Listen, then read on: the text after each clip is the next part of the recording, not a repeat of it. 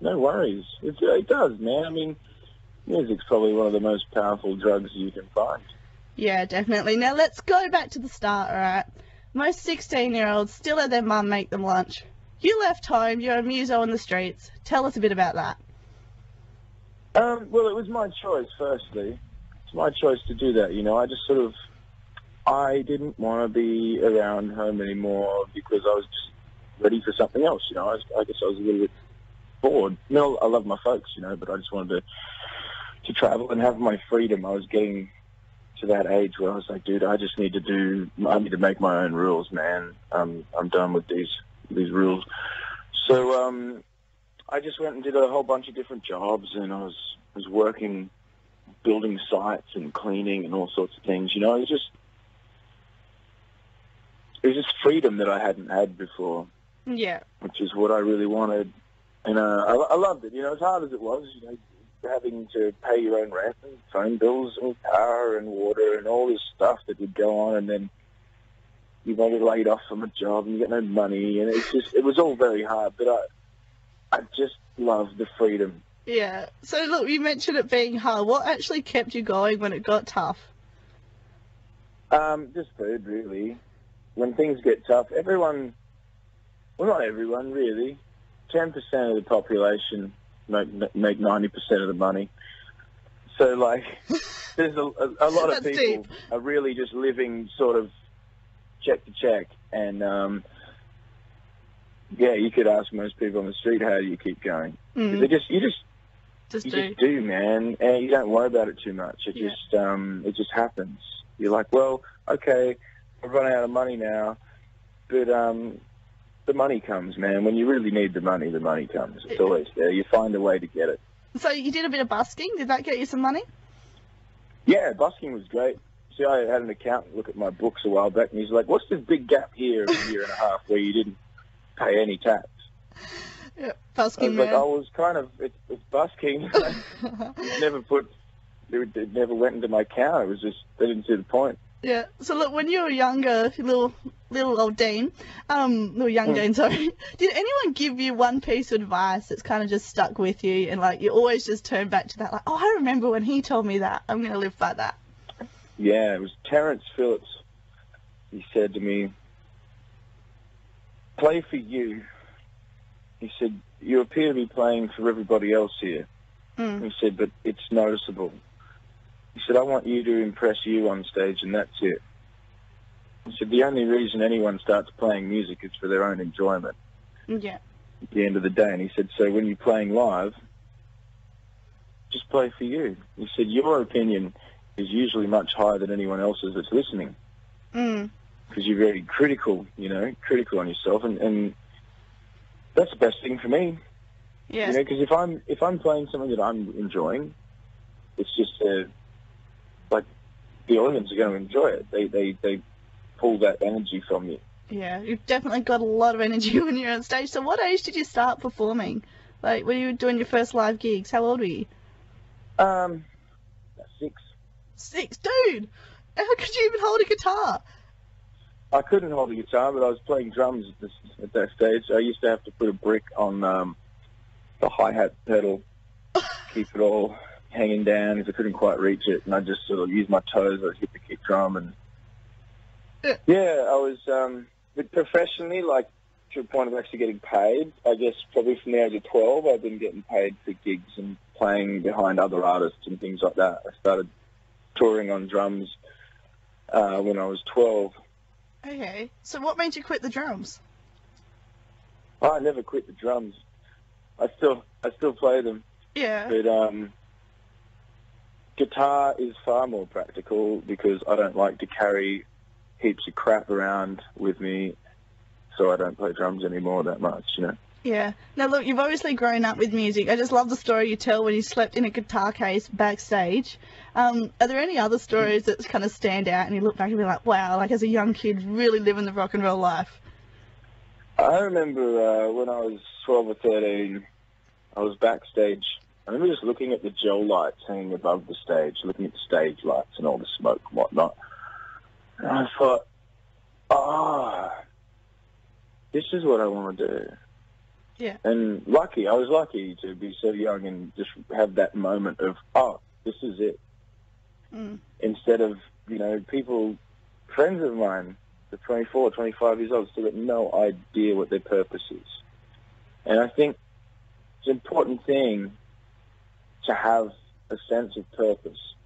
You need to figure out what your purpose is going to be, like why why you do what you do, what you're going to do. Is it to, you know, is it is your purpose to just be a money hungry prick, or is it to help other people, or is it to, you know, figure out what your purpose is to be a mother or um, a builder? Like you got to figure out what what you're going to contribute. Because at the end of the day, we're all in this horrid thing called life together, and you got to contribute.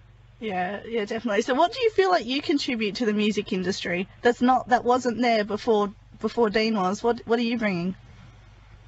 Oh, just a perfect jawline, darling. no, look, man. It's So flawless. has been done in music. What I'm trying to bring to the table, it's been done before. It's called depth, Okay, yeah, and, and, that's it's lacking. lost. It's lacking in Mhm. the mainstream. They're writing songs about dancing and drinking and having promiscuous sex. And don't get me wrong, love all those things, but it's not deep. It doesn't touch people in an emotional way. It Mm. just makes them want to get wasted.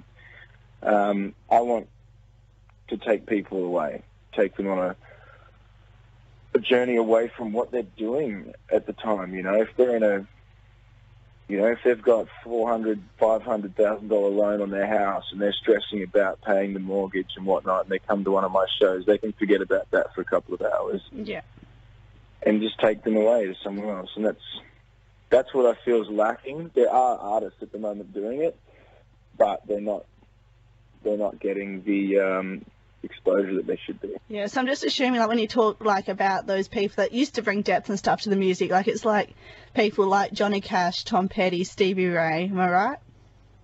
Yeah, yeah. Yeah. Elvis was insane at it. Oh, Elvis is great. Unbelievable. Look, I- um he just gets people. Yeah, look, I messaged you I think last year sometime, and I was like, look, I do this radio show. What's one song I have to finish every show on? You're like Tom Petty learning to fly, and I promise you, to this day, I still do. Every show is finished on that. It's a good song. It's- It's, a really good song. It just it just cruises, you know. It does. It's um it's one of those songs like I I just thought about it. Um when I came across your message I was like, what would I end it with? Ladies and gentlemen, thank you very much. I'll see you tomorrow, same time tomorrow. Man, man, man, Learn to fly. Like it just works. yeah. Hey, look, I'm you, glad you use it. you, you've also like kind of introduced me to a lot of um, Johnny Cash and stuff like that. I was like, Dean listens to Johnny Cash. I'm going to really get into it. Now I'm one of the biggest Johnny Cash fans you meet. Um, right, you ready to do your best Johnny Cash impersonation with the whole "Hello, I'm Johnny Cash"? I want to hear it from Dean. Oh, all right, I'll try this. Alright, get the deep voice Yeah, ready. Um, hello, I'm John Cash. that was good. That was good. I'm going to give it to you. Hey, look, every time I've seen you, Dean, right, you've got your fashion. It's insane, right? You've always got, I think I saw you one, you had one red sock, one yellow sock. Your shoes are always sparkly and nice. Where do you kind of get that inspiration for, like, your fashion? Like, you see people, you, you're so, you stand out.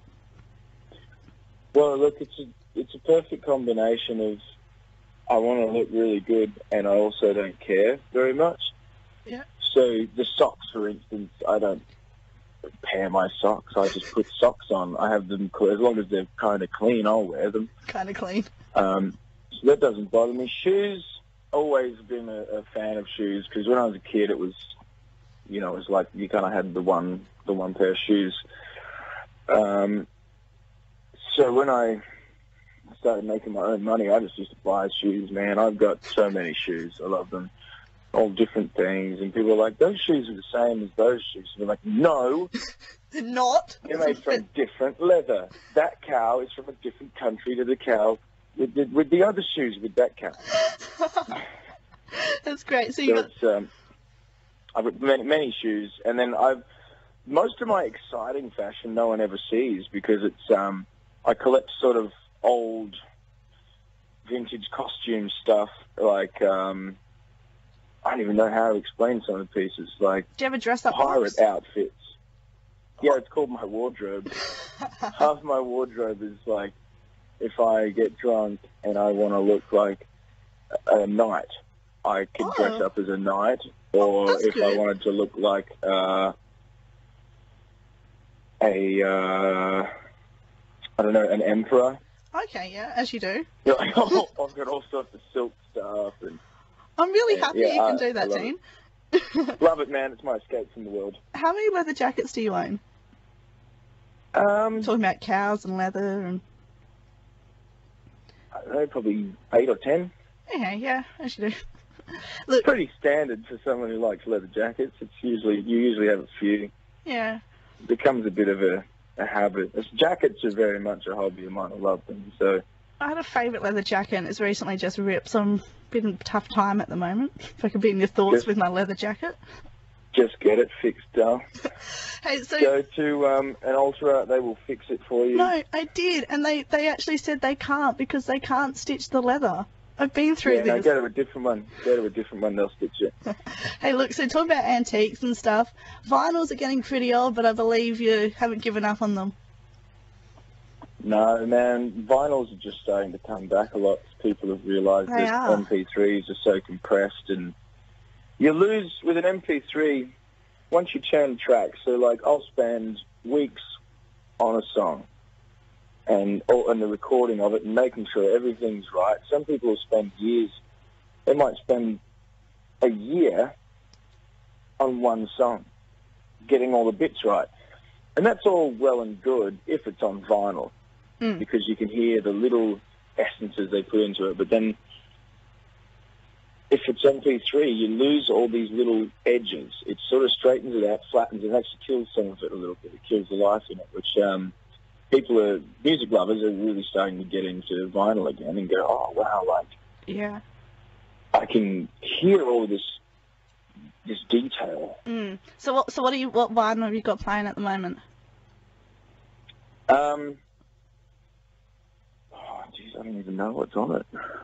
Um, Make something up quick. So I think the last one, the last one that I was listening to, I'm trying to think. I think it was T Rex. To be honest, I think it was a T Rex. Get it on by T-Rex? Yeah, that's on there. It's a it's a vinyl with a picture of him with a top hat just in front of it. You, you could dance. I forget what it's called. You could dance around a T-Rex, Dean, as you're dressed up as your emperor, or your knight, uh, whatever you're feeling. I do it every day. Hey, look. So, um, in Sydney, I got backstage with you, and you teach me "Reckless" on guitar, and I remember you had this massive lump next to your thumb on your left hand from your playing. yes, the lump, the famous lump. yeah. So, can we just talk a bit now about your guitar technique and how you'd explain your style?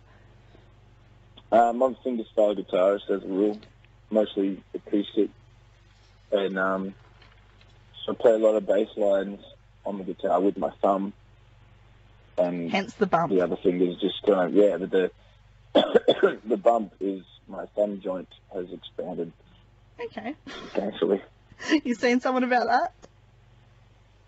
I've, I've got it checked out because I thought it was a tumor. Oh. So. I said, what is this thing? This is not a good growth to have underneath my thumb joint. I need to sort it out. And I get told it was, I get it cut out if I want, or I don't have to get it cut out. Oh, well, clearly there's no urgency here, so I won't worry about it. It's a good party trick. Just be like, hey, look at my bump. Look, you, you're an amazing songwriter. Um, you got some pretty crazy songs out. What do you feel is your most powerful song that you've written that's kind of expressed everything you want to get across? Uh,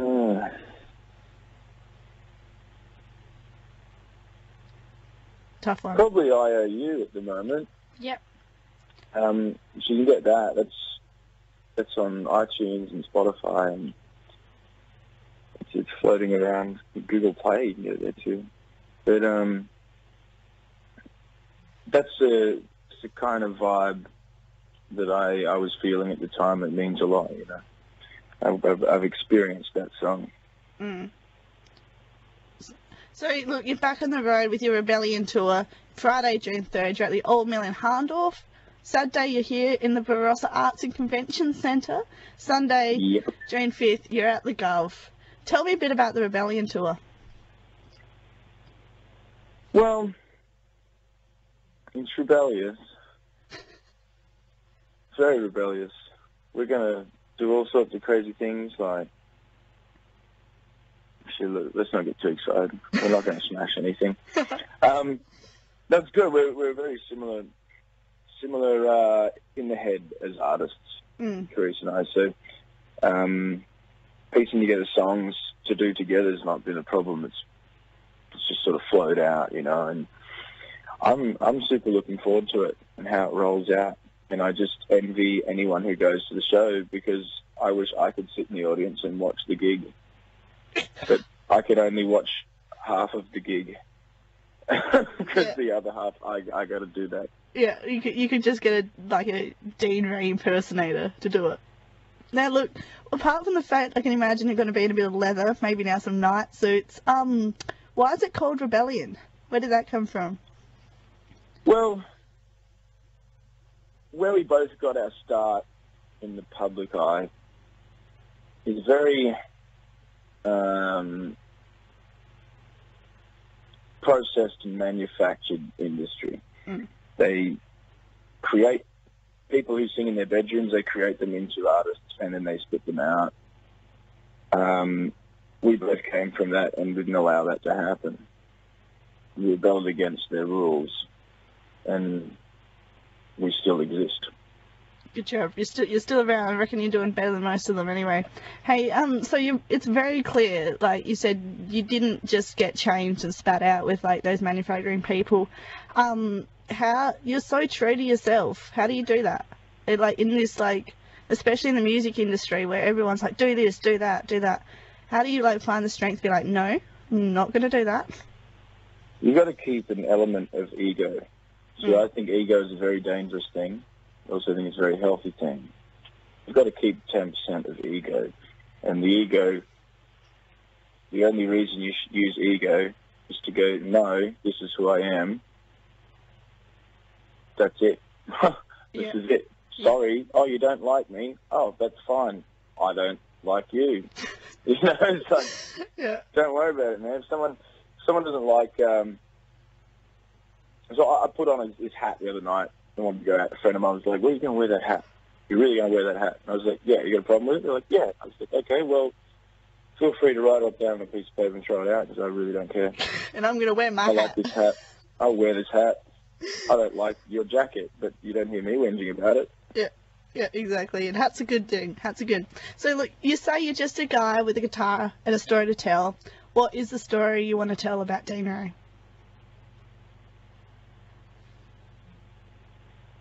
Um, once That was pretty time, deep.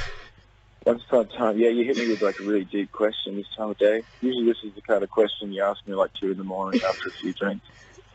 Once upon a time, Once there upon was a guy called Dean, and he got picked on a lot in school, and he felt sorry for other people who were picked on a lot in school.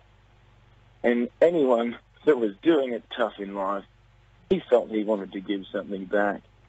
Excuse me while I turn the page. And then, so he decided that he'd be a musician and everything, and then it's all happily ever after. that was such a deep answer, such a deep question, Dean.